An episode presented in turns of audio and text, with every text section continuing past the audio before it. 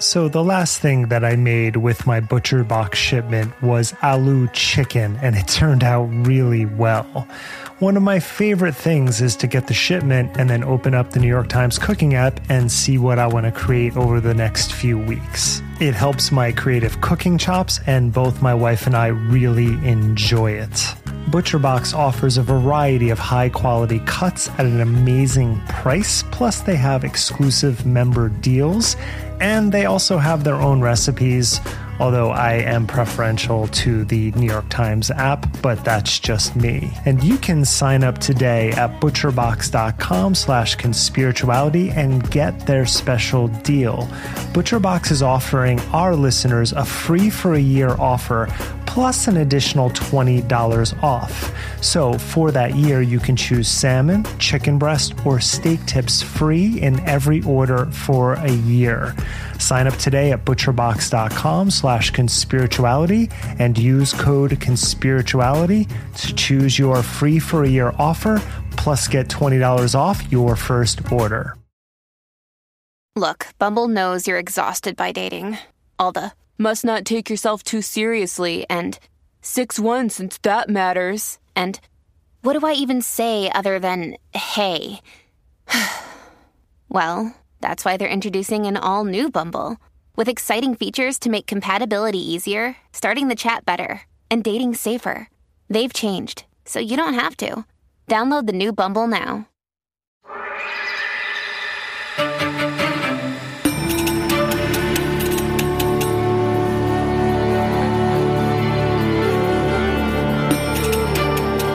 Everyone, welcome to Conspirituality, where we investigate the intersection of conspiracy theories and spiritual influence to uncover cults, pseudoscience, and authoritarian extremism. I'm Derek Beres. I'm Matthew Remski. I'm Julian Walker. And I'm Mike Rothschild. Two time co host. Welcome back, Mike. Thank you for having me. I'm, I'm very excited. We are on Instagram at Conspirituality Pod, and you can access all new episodes ad free and our Monday bonus episodes through Patreon or you can just snag our Monday bonus episodes through Apple subscriptions. And while we focus on Mike's book this week, we also want to remind you that our book, Conspirituality How New Age Conspiracy Theories Became a Health Threat, is now out in print, ebook, and audiobook form, narrated by yours truly. And if you've read it or listened to it, please review it.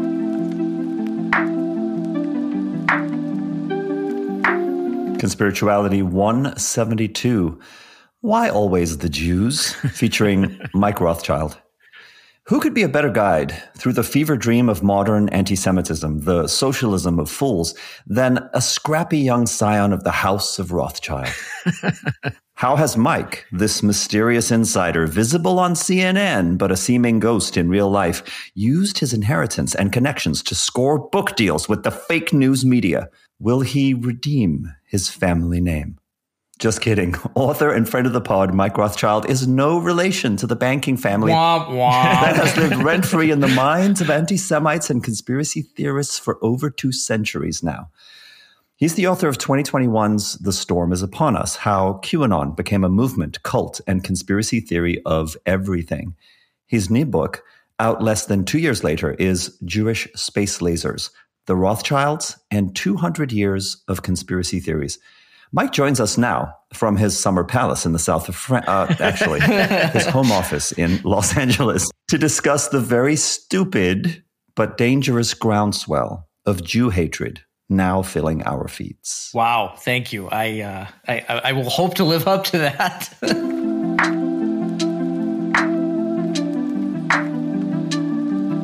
Mm-hmm. I'm a little jealous. The only family connection I have is Beres drops in Hungary, which are homeopathic. No relation either, but I don't get nearly the traction you do, Mike, on social media oh. for that for that particular connection. well, I'm, I'm sure you'd be a micro celebrity in Hungary. and mine is just like the name of a Scotch whiskey, right? That sounds nice. Yeah, I'll take whiskey over homeopathic drops. Mike, what did you think the first time you heard the term Jewish space lasers. You know, because there was this delay in this Facebook post from Marjorie Taylor Greene becoming public, the directed energy weapon conspiracy theory had already made a couple of cycles. So I was like, oh, okay, whatever. I, I just, I, it didn't really uh, pique my interest much because I'd seen so much stuff like it already. But it took off on Twitter with hashtags and memes, all this stuff. And I was like, okay, this is kind of funny but it's also not particularly funny because it's doing the same thing that so much other anti-Semitic scapegoating has done, which is blame the Jews for something out of our control that we don't quite understand. So I saw the humor, but I also saw the danger in it. Yeah. Now, my understanding is that she didn't quite use the term directly in that 2018 post, but she alluded like incoherently, as she does in her QAnon references to lasers and Rothschild Inc. as part of this consortium of companies testing like some sort of nefarious technology she didn't understand. So, like, is the phrase a, actually a paraphrase by her critics? And and does that make a difference? Do you think? Yeah, she doesn't ever use it in the post. She she never says Jewish. She yeah. says Rothschild Inc. and isn't that interesting? Which is the same thing. Right. Um, it's just couched ever so slightly. The term, I think, actually comes from an article by Jonathan Chait in New York Magazine the next day. Yeah, the headline. Which is on, yeah, the headline is like yeah. Marjorie Taylor Greene thinks a Jewish space laser started the California forest fire. Right. Uh, and so it really took off from there. So it's one of those things where it's like beam me up scotty. It was never actually said even though it's completely part of that same zeitgeist. Right. Okay. Well we've got the title out of the way. Um, i have like a big zoomed out question to start which is sure. you know basically capitalism is a very dirty very violent cruel enterprise and a lot of that is hidden by the obscure mechanisms of finance uh, as the dominant like enterprise and, and paradigm. So so it, it's almost impossible, at least for individuals, to imagine functioning outside of capitalist logic.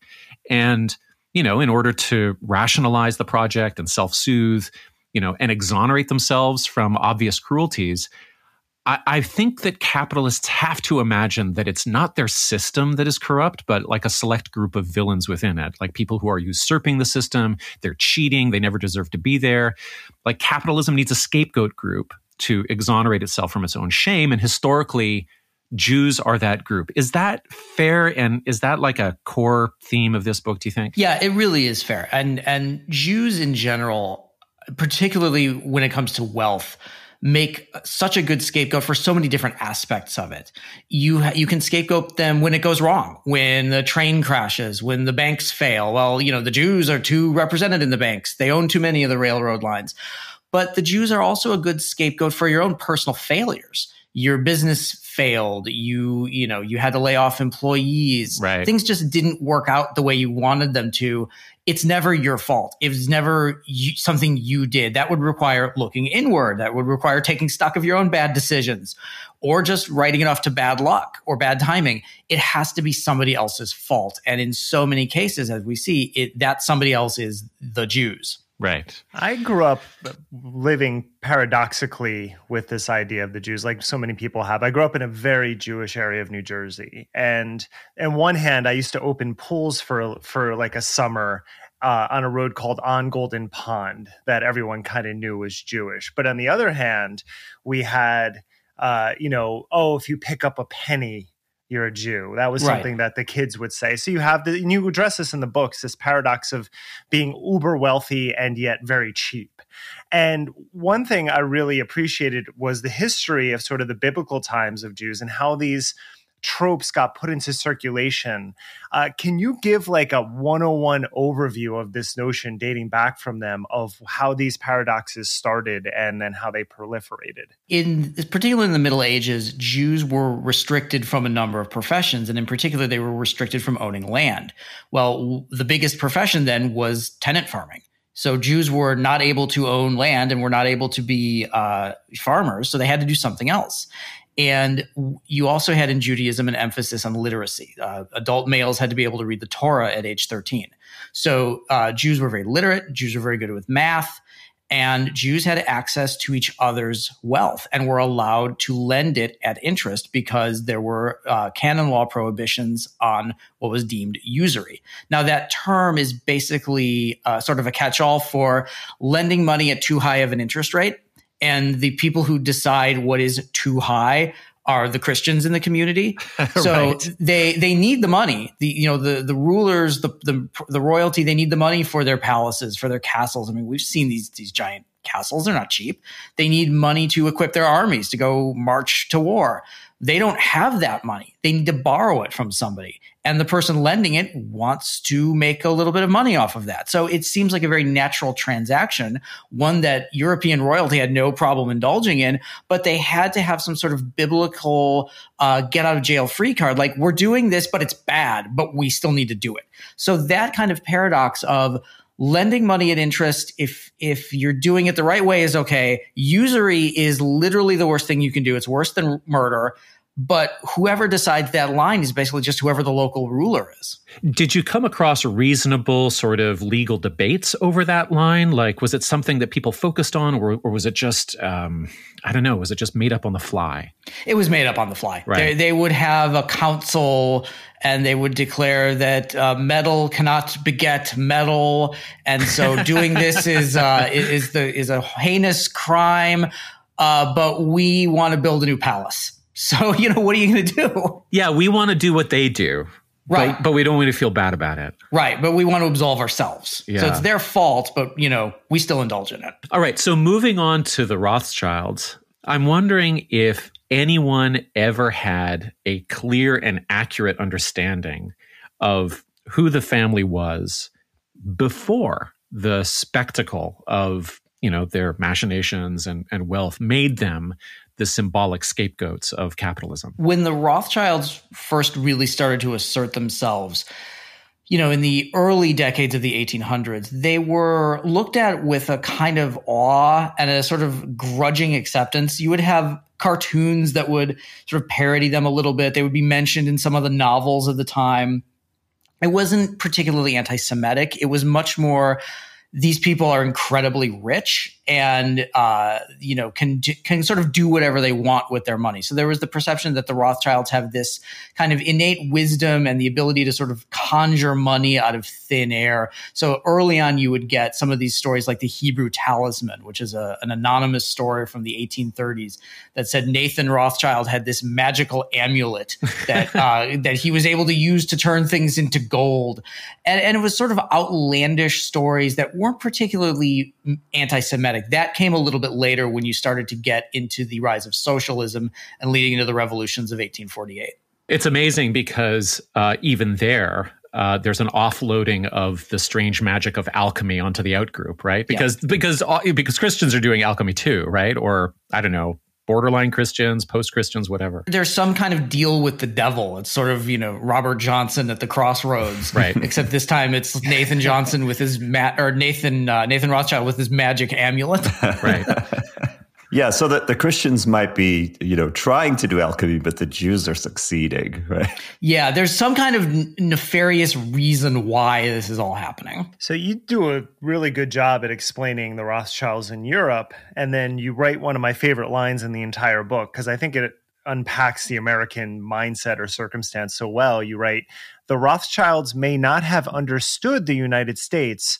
But the United States truly believed it understood the Rothschilds. Yep. and that seems pretty consistent with Americans right through to social media now. So, how prominent do you think this trait of thinking you know something that you don't is is in conspiracy thinking in general? Oh, it's it's huge. I mean, the the internet now and the pamphlets of cranks back then were full of people who had the secret knowledge, who understood things in a way that other people don't. You know, that's really what the idea of doing your research is about. It's like I know something you don't know. And in the case of something like the Rothschilds, particularly in, in 1800s America, you know, they were very inscrutable. There were there weren't any Rothschilds in America. You just had the stories. Many of the stories were brought over from the diaspora. So Jews fleeing Europe would come to America and they talk about the Rothschilds, and then Gentiles here would go, "Oh, that uh, that sounds a little too rich for me. They sound like they're uh, a little too powerful." of course, this is America where you can never be too rich or too powerful, except if you're Jewish. Right. Well, there, but, but there are things that people know that we cannot know, and there's there, or that common people cannot know, and there's something here in the understanding of the creation of the Rothschild myth that, you know, sort of like gels with my own baffledness when it comes to understanding the basic mechanics of modern banking, right? Like, yeah. I can't understand bonds for mm-hmm. instance mm-hmm. like you probably if i word searched your your digital arc for the word bonds it would probably come up like 120 times and and i could probably read each sentence and try like i would blank out i gla- glaze over it's like math or something uh, so the the rothschilds more than any other group of folks arguably invent or popularize or they really sort of capitalize upon these financialization techniques and I think their impenetrability, the fact that we can't know what's actually going on and their books are closed, makes them akin to wizards for many working people. Do you think that's fair? Absolutely. The the Rothschilds made a huge amount of money very quickly in the early 1800s.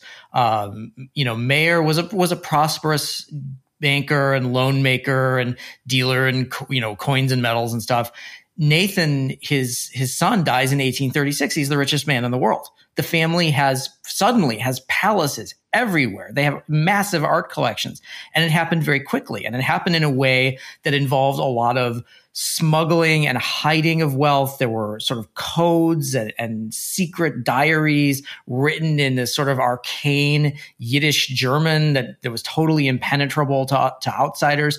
You know, a lot of that stuff was kept private. They didn't keep particularly good records at the time. So they just all of a sudden had this huge amount of money. And you go, I've never heard of these people until last year. And now they own three palaces in my country how did they do this? It must have been Satan. Very interesting. It's yeah, it's it's like, well, how did this happen so quickly? We need to make up a reason because the actual reason is either hidden or it's so complicated that nobody can understand it. And being so complicated, it's also running the rest of our world that we can't understand increasingly. Right. Right. And so part, part of what you see is that a, a group of people who've been victimized, who've therefore had to use all sorts of uh, modes of deception in order to survive, can then have the, the evidence of that kind of secrecy and deceptiveness turned uh, against them as as as seeming to be nefarious. Their their secrecy and their uh, keeping their wealth in their own community is seen as as uh, kabbalistic almost. You know, sort of you're, you're huddling together and you're keeping everybody out.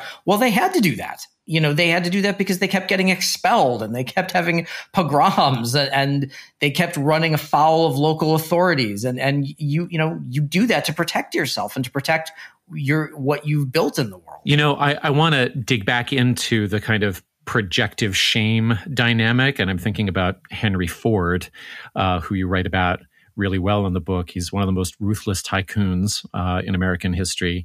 He accelerates capitalistic profiteering through the like complete dehumanization of the human worker on the assembly line in order to maximize profit. And then he also like industrializes the publication of, of anti-Semitism by spreading the protocols globally through his International Jew newspaper.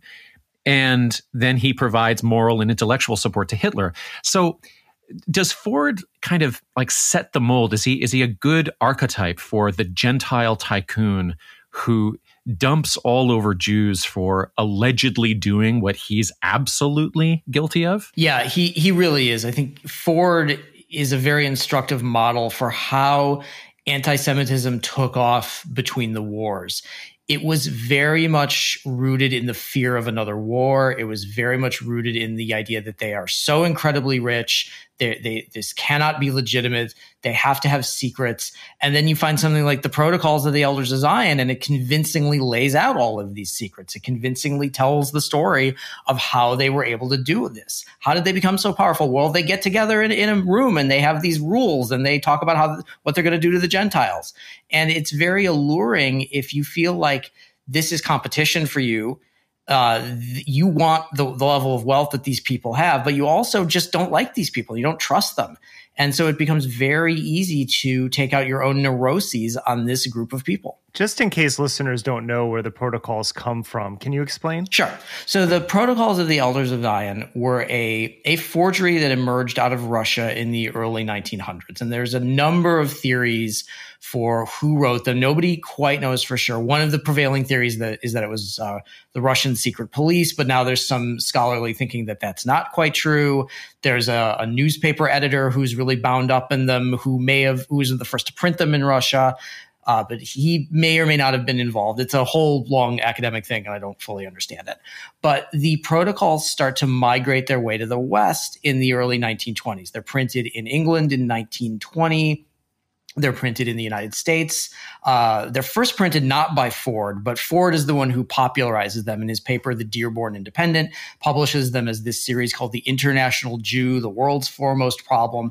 He's not straight up printing the protocols, but he's kind of laundering them uh, pr- almost straight up printing them. He'll sort of add his in his own commentary there, and it becomes very popular. There, he's putting copies of this paper in every glove compartment of every Ford. You mean as they come off the assembly line? Yeah, there. Every every Ford comes with a copy of the Dearborn Independent. It's it's like the Gideon Bible, but yes. really yeah. but really bad. but really, really yeah. bad. Yeah, you don't get a nice more hotel bad. stay out of it. You're more bad. So what happens? What happens when the Jewish uh, car purchaser buys the car? They find this thing. Well, there was a boycott. There oh, was a oh, boycott okay. against Ford. I don't get too much into this in the book; it just strays a little bit too far afield. Yeah. But there was a concerted effort by the ADL at that point, which had only been around maybe a decade or so, to boycott Ford. Yeah. And Ford eventually is sued over the protocols, and he issues this very unconvincing apology and stops printing them. But you know the damage had been done. So what does Elon Musk put in the glove compartments these days? Oh, I don't even want to know.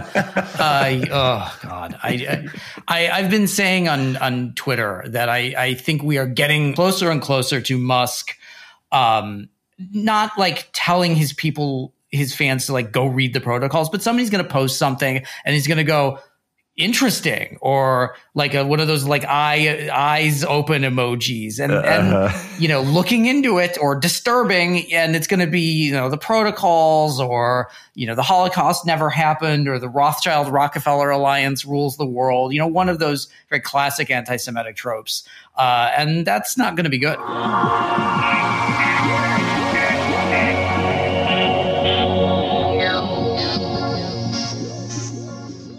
we're going to talk about how the Rothschilds elide into or sort of morph into uh, the Soros panic. But this is the last Musk uh, tweet that you actually reference in this regard. You say, or he, Musk writes, the Soros organization appears to want nothing less than the destruction of Western civilization. Yeah. Right. And you're like, yeah, it's getting closer to that. It's getting closer uh-huh. to the glove compartment, but right. actually Critical it's mass. Twitter. Right. Right. And, and there's nothing new or edgy about that yeah. you you know that could fit into a David Icke book saying the Trilateral Commission wants to, wants nothing less than the destruction of Western civilization.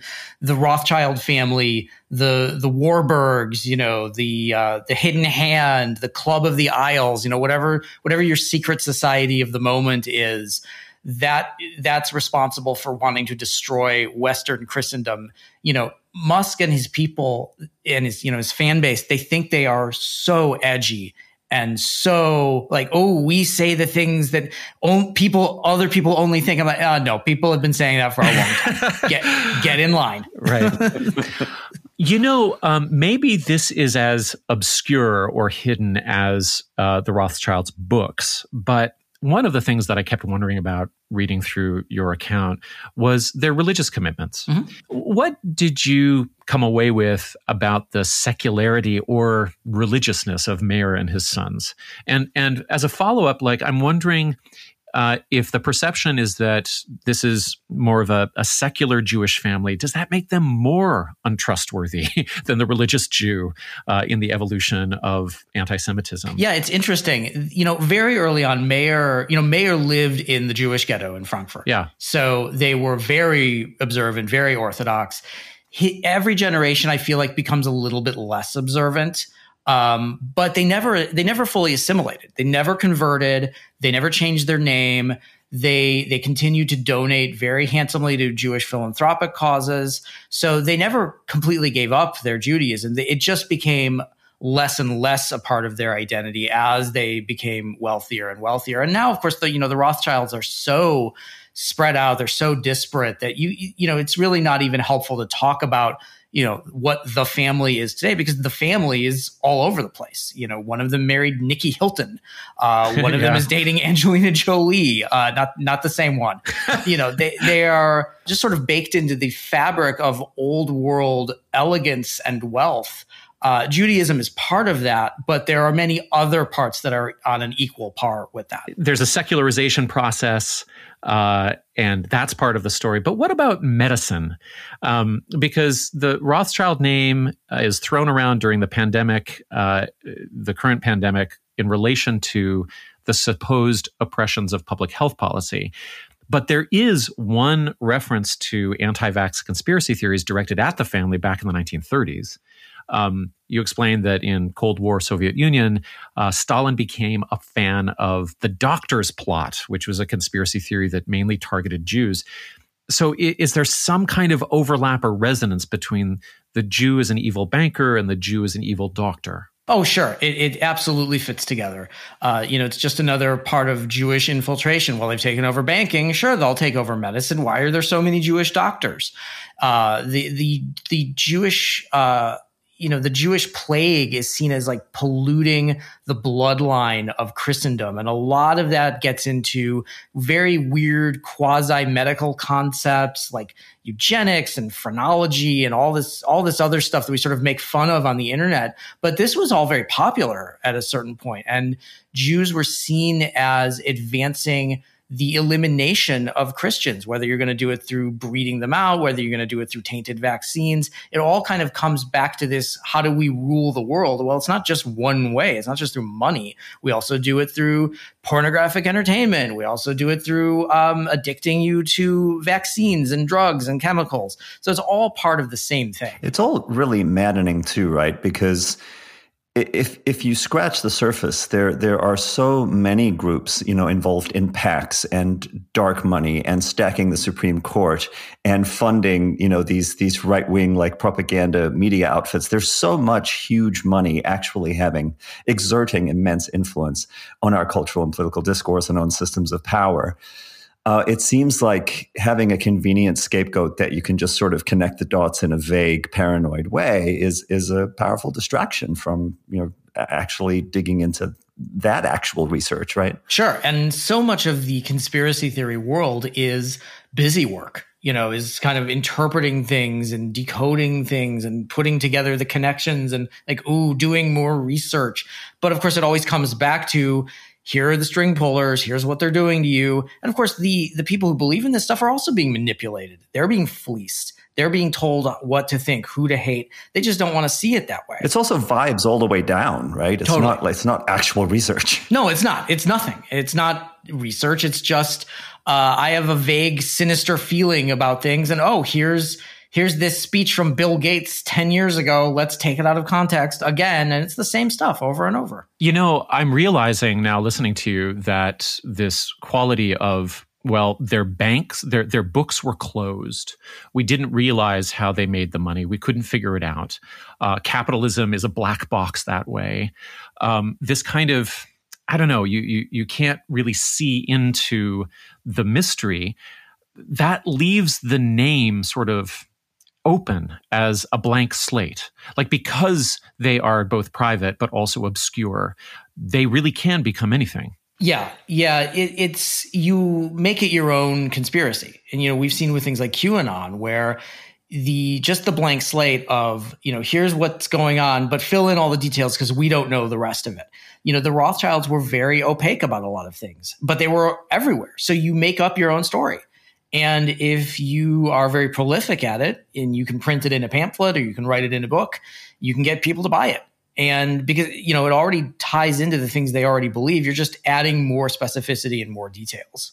So you just said pamphlet, and you've mentioned before you write about the pamphlet wars. It, you know that really started around the time of Martin Luther when printing became widely available. Sure. And then it continues. You know, we talked about protocols and Ford, and then we get Hollywood films, of course. And then, uh, you know, then we're up to the internet. And I always wonder about how speed plays a role when you're saying do your own research, because traditionally doing your own research would be a laborious, time-consuming process with hundreds or thousands of footnotes at the end of a of a process that you then present to the world, which is not what we have. So from your research, but also from you being very prolific on X Twitter and getting pushback from people like Jordan Peterson. Uh, what it, what does this do to a brain comparatively having to wait a week until a pamphlet was printed to find out the next episode as compared to the speed at which social media travels? You know, there's a lot of research that shows we are not more conspiratorial as a society than we were in, you know, maybe the 50s or whenever. But this stuff now travels much faster and there is there's no barrier to entry anymore. And conspiracy theorists have always been excellent at adopting new technology. You know, we saw that with the printing press. We saw that with the duplication of color photos, duplication and, and creation of uh, VCR tapes all the way up to the earliest parts of the internet. You know, con- the conspiracy theories took off on the internet before most people even had an email address. So they adopt to new technology that makes things easier to spread, faster, and reduces any kind of real effort that you need to put into anything. You can now create a conspiracy theory on Twitter. And if you just do it well enough and if you sort of hit the right notes at the right time, you can kind of become an influencer very quickly. Uh, you don't even need to wait for your pamphlets to come back from the printer. So what it does to the brain is it, it just continuously primes you for more, more details, more twists and turns, more villains, more content. These, these people put out a gigantic amount of stuff. You know, these big video creators, you know, they're doing two or three videos a day. They've got, you know, two or three podcasts they do a day. It's constant. There's never time to breathe. There's never time to think about anything. And there's never time to stop and say, that thing, I don't, I don't think that particular aspect is true. I'm going to go investigate that. It's just more, more, more. And, you know, we saw it early on with some of this stuff and it's, it's just, it's gotten much faster now. Yeah. We saw it early on with like, uh, Loose Change and Zeitgeist and those, those early internet sort of agitprop movies that were so, they they fed exactly that thing you're talking about, where it's it's it's fast food, artificial creating of of meaning and insight, right? Yeah, it's it is a constant junk, and it's you know I I, I liken it a lot to like a slot machine. You know, the buzzers are going, the bells are going, the videos are playing. It's exciting. It's cool. You might get something great out of it at the end, like, you know, Hillary Clinton being hanged at dawn and, and Gitmo. Yeah. You know, you just got to keep feeding your money in that it's it's just like gambling. I want to skip ahead to the 1980s. Well, I guess we're going back now because uh, we were just discussing socials, but uh, in that era, the Rothschilds pop up in reference to a disaster we've given a lot of coverage to, which is the Satanic Panic. Um, you write that, quote, when evangelical Christianity began promoting a countrywide satanic panic with its witches, demons, and secret messages hidden on Led Zeppelin, ACDC, and Black Sabbath albums, Rothschild conspiracy theories came along with it because what's better than the Rothschilds financially ruling nations and partnering, partnering with Satan? the Rothschilds ruling with Druid witches is better, as one 2007 blog post claims. So, is is this the first really solid implication that the Rothschilds are sexual deviants as well, or they're interested in in deviance? And and is that sort of thing open the door to the conflation of the Rothschilds surrealist ball in 1972 with Stanley Kubrick's Eyes Wide Shut? Um, and then, of course, there's there's Epstein, and I'm wondering if his own Jewishness sort of like retroactively confirms all of that. You have some references in Nazi propaganda to the Rothschilds paying for the uh, mongrelizing of the white bloodline. Right. But the the satanic panic really sort of focuses all of that and takes the current panic that's going on and marries it to the classic old school panic of what the wealthy Jews are doing to Christian society. So it's taking these these one thing that's been around for a while and the hot new thing, merging them all together and getting a whole new avalanche of content out of that. And of course, you know, it's not really clear what the Rothschilds know about any of this. And then they have their 1972 party, which people didn't really know about until much later. Those photos that have gone around, you know, the the woman with the big deer head and, and all that Right. stuff. I mean, you see you see this stuff all over the place in conspiracy theory world, and they call it oh the Rothschild Illuminati ball. It was held at this mansion uh, in in France that had actually been rebuilt after the Nazis took it over. Uh, this was in 1972. The family gave it away three years later. They don't even they, they haven't owned that property since the mid 70s. But those photos didn't become popular until well after that. And of course, you know, Kubrick gets involved in this sort of orgy scene with Eyes Wide Shut, and he's not uh, satirizing any one particular family or one particular person. This is just sort of this is a representation of what rich weirdos do. It's not it's not about the Rothschilds. It's just about here are the deprivations of people who live in a strata of society that you'll never be in. Right. Um, and it's it's again, it's taking a bunch of different things and putting them all together and twisting them into a theory that revolves around what the Jews are doing. Yeah, I, I couldn't help but giggle there at the uh, idea of Led Zeppelin, ACDC, and Black Sabbath as these famous Jewish rock and roll acts. right, know? sure, sure. Sure. Well, there's constant uh, conspiracy theories about what the Rothschilds are funding. And actually, that same guy who was uh, involved in a lot of the satanic panic stuff, John Todd, he also had a theory that uh, Philippe Rothschild, uh, who there wasn't one, there was a Philippe de Rothschild, who was the French wine heir.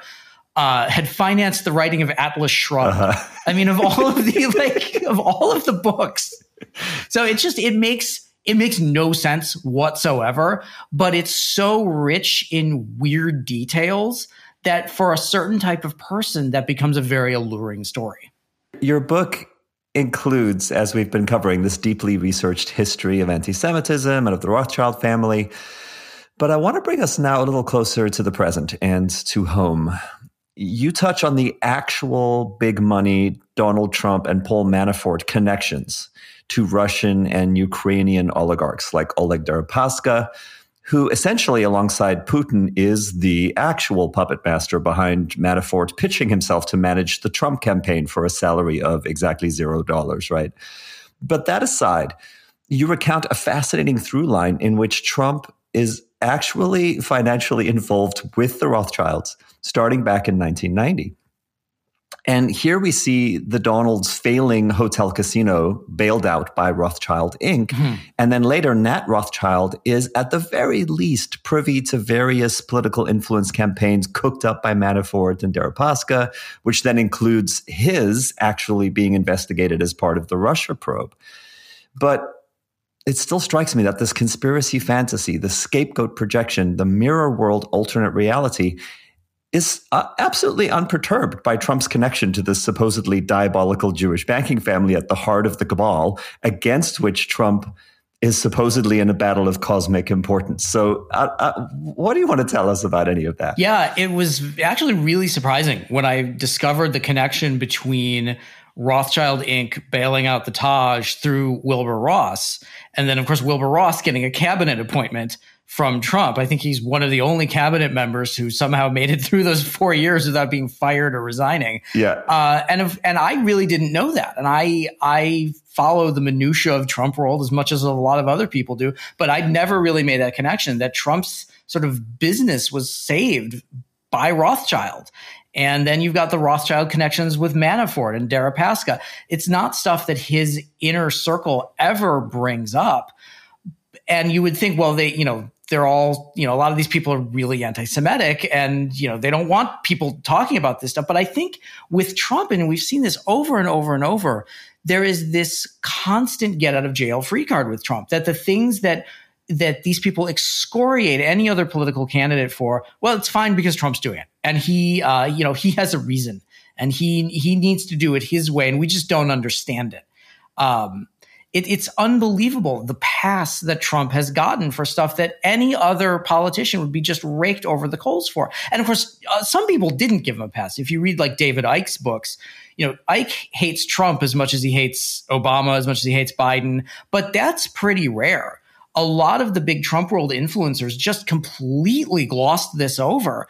Uh, as if as if it just wasn't real. I mean, Icke's market I think, demands that he doubt everybody, right. that he's not going to back uh, any single uh, figure like that. But yeah, I mean, from our demographic that we study, the the the the Teflon nature of Trump's personality that way is framed as you know he has some kind of spiritual role to play in the world he's some kind of trickster uh, he is beyond the sort of machinations of of these low level politics because he has a larger view.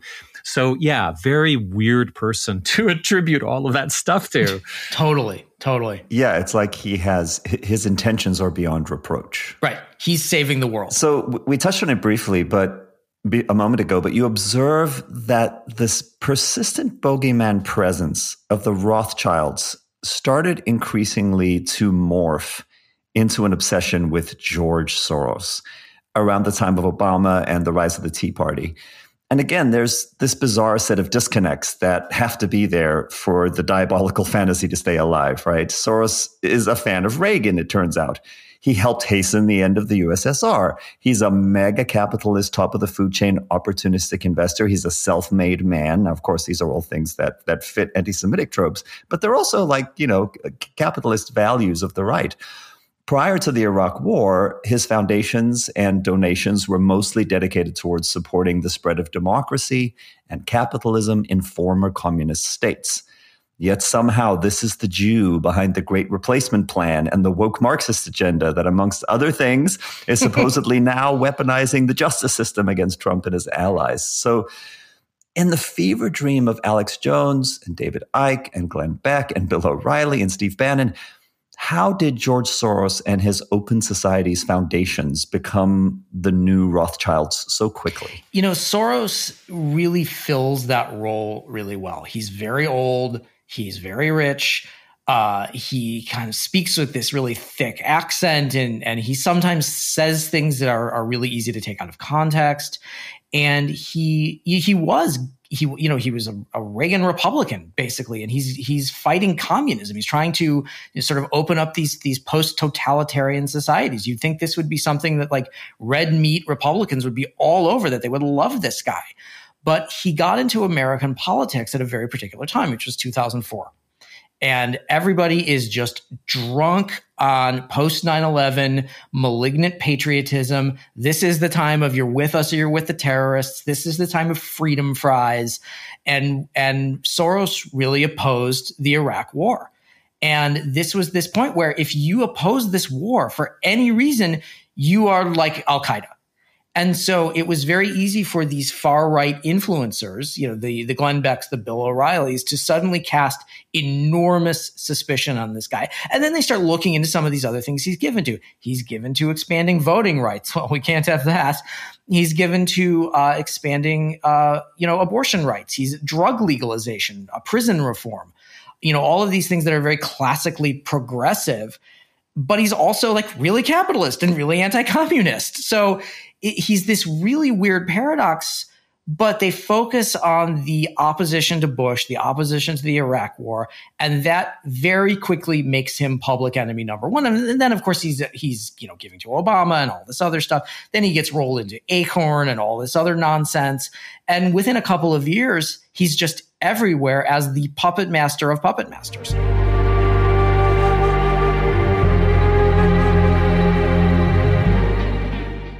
It seems like it's also part of the uh, the phenomenon of what's going on with cable news and and the early days of the internet there. And you, you talk about this acceleration where something that may have taken hundred years in terms of the Rothschild the Rothschilds gaining infamy in this way amongst conspiracy theorists happens in very short order for someone like George Soros. Yeah, and they these cable networks have an enormous amount of time to fill up.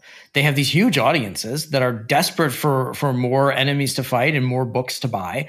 And it really makes sense that they would find this old progressive Jewish guy who hates George W. Bush and wants to get John Kerry into office. And now suddenly he's talking about how great Obama is and how we need to legalize marijuana and all these other horrible things. And, and you apply all of those tropes that you've been applying to the Rothschilds, they very easily transfer to Soros for an audience that is very, very hungry for a constant stream of content. The same way we were talking about earlier. A 24 hour news channel based on outrage has to continuously throw more coal in the fire. And Soros really fits that really well. He also is visible. There are right. there are photographs of him. You can meme his head. Like he's he's not a Rothschild that way. No, he's not old money. He's very new. And he's a very vocal uh, in in his politics and his own personal beliefs in, in ways that the Rothschilds never were. Now, Mike, as a follower of cults and conspiracy, I was shocked to realize that I did not know, or maybe I, I, I'd forgotten because I was focused on other aspects of their story, but that the Aum Shinrikyo terrorist cult in Japan. This is the one that was led by supposed godman Shoko Asahara, and they were most infamously responsible for the Tokyo subway sarin gas attack in 1995. Listeners will remember were also vehemently anti Semitic. And this, to me, it just makes me wonder about this bizarre algorithm here in terms of the appeal and the utility of anti Semitism to these differing groups and ideologies wherever they happen to be in the world, right? Yeah. And we've seen this a lot with uh, young extremists, young jihadists. They will bounce back and forth between a neo Nazi movement then the Black Hebrew Israelites, then an eco fascist movement. It is not about the ideology, it is about who is the enemy. And the common enemy, whether you are an eco terrorist, whether you are a jihadist, whether you are uh, a Japanese cultist, the common enemy is the Jew. And this is a very easy thing to rally around. Well, we hate each other, but we all hate them. And we can all agree that they are the ones who are really responsible for this. I was really surprised by the amount of anti-Semitic content that's come out of Japan in the last couple decades, the amount of anti-Semitic content that's come out of China in the last couple of decades. That is, I mean, these are not places that you think of with Judaism. I mean, these are countries that probably have enough Jews to fill a basketball arena, but they, there is a huge market for this stuff in these countries because the scapegoat's always going to be the same. Yeah, even if they're p- people who who barely have any presence in, in the culture right. or any history of having been seen as, as, some kind of danger. Well, maybe more so. Maybe more so. Right? It's easier. It becomes easier. Yeah, they'd have no visibility at all. You don't know anybody like that. You know, uh, zooming out as we round up here, uh, you have a line. You referenced this earlier in our interview here, but you have a line that really stood out to me. You write somehow. You're writing about the states. Somehow in a country where the only limits on success were your own dreams, the Rothschilds had accomplished too much and couldn't be trusted because of it. And I wanted to ask whether, and I, am asking this as the Canadian on staff, uh, do you think that this basic conflicted delusion at the heart of American identity, which is like, you've got to make it, but if you do, we might hate you or you might be evil. Like, do you feel that that in itself is an invitation to conspiracy theorizing in general? Yeah, it, it definitely is. And I think with a lot of the anti Semitic stuff that's going around right now, a lot of these flyers that are being passed around, they're just lists of people in banking and entertainment and academia and politics who are Jewish. And it, it is this idea that there are too many Jews relative to their um, the amount of people the amount of Jews in America, there's too many that have done too well. But of course, this is America. And, you know, we should theoretically be like, if you made it to the top, it's because you're better. It's you're smarter. And if Jews, if there's a lot of Jews in academia, a lot of Jews in C suites, there aren't. But you know, they're, they're visible. It's the thought of, well, maybe we should just do better. Maybe we need to outsmart them. Maybe, you know, maybe we need to uh, do something that they're doing and do it better. But it's, it's never like that. It's just, they're doing too well. Therefore, we're not doing well enough. It's as if there is just a certain amount of success and a certain amount of wealth. And there, there are only a certain number of slices of the pie.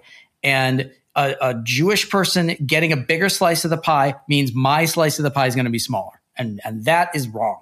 And if your co-religionist or your fellow, you know, ethnic identity person, if they're the ones who win, then somehow that can be aspirational, and you can use and you can use that uh, both as a sign of hope while also I don't know, offloading the guilt yeah. of what it actually means to be successful as a capitalist onto somebody else. Sure. You you offload all of the bad parts and you think only about the the trappings of it. You know, I think for for Trump, some of the appeal with him really was this aspirational idea of he was a, a blue collar billionaire, which I mean, oh my God, really? um, come on. But there, there really was a thought of if you vote for Trump, you're going to become like Trump. And you will have all of this elegance. You you can step on anybody you want to, and it's fine. You can you can stiff your contractors. You can you know get a you can weasel out of paying your bills, and it's great. It is the most American thing you can do.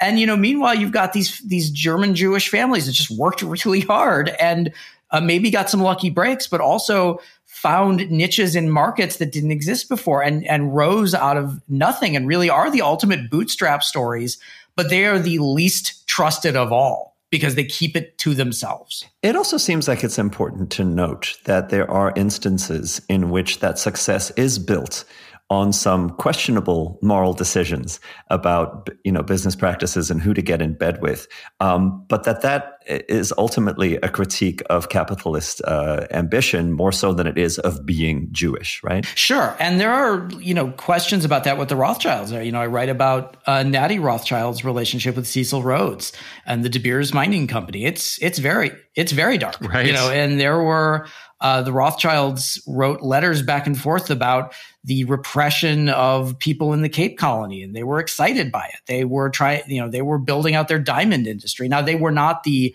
sort of genocidal colonialists that Rhodes was, and they backed away from him eventually. But that's not one of the things that anti-Semites talk about. Like there are legitimate questions as to some of the business practices of the Rothschilds, but you never hear about any of that stuff. It's just the they own five hundred trillion dollars in all the central banks. So when you talk about that kind of outlandish nonsense, you're not talking about the actual issues that really do need to be discussed. Well, and to that point, do you think that a book like this leads to that book, which is okay, we, you know, we know that the stories that you've been telling about the Rothschilds are bunk but let's actually get to what the issues really are. Like, you, uh, is that something you're going to pursue? I don't know. You know, part of that is that it's a little bit outside of my experience. You know, the the Niall Ferguson biographies of the Rothschilds that I used, which are uh, in, there's a two volume set, and they're just enormous. They they're just full of the arcana of business decisions, and a lot of it goes into that, like some of some of the you know colonialism and some of the monopolization and stuff like that. But they're very they're dense, and they're they the narrative is not all that compelling if you are not uh, already sort of an expert in historical banking. It's stuff that doesn't really get through to most people because it's just so complicated. It's hard, yeah. Yeah, it's very, very hard. It's not light reading. And that litany of business decisions would probably sit very comfortably alongside any of the other major wealthy families of all sorts of ethnic and you know religious origin all over the world. Like it's sure. not it's not unique to the Rothschilds. The, you put DuPont and Rockefeller like right next to them, right? Oh, totally. Morgan, all those people. And you know, I get this a lot with Soros. Like, oh, you can't criticize Soros because he's Jewish. You can criticize Soros for anything you want. The problem is that the criticism is always he wants to destroy Western civilization and not, you know, hey, we're going to take a look at his shorting of the pound in 1992. People just are like, uh, check, please. You know, nobody wants to get into that. But if you're talking about how the guy wants to, you know, kill 80% of the world's population and you know replace us with drones so he can you know live in his palace forever that's interesting. That that sells Substack subscriptions, you know. Mike Rothschild, thank you so much for joining us. It's a pleasure to have you back. Best of luck with this book. Oh, thank you guys. This was terrific. Thank you for listening to another episode of Conspirituality. Join us next Thursday here on the main feed or over on Patreon at any time.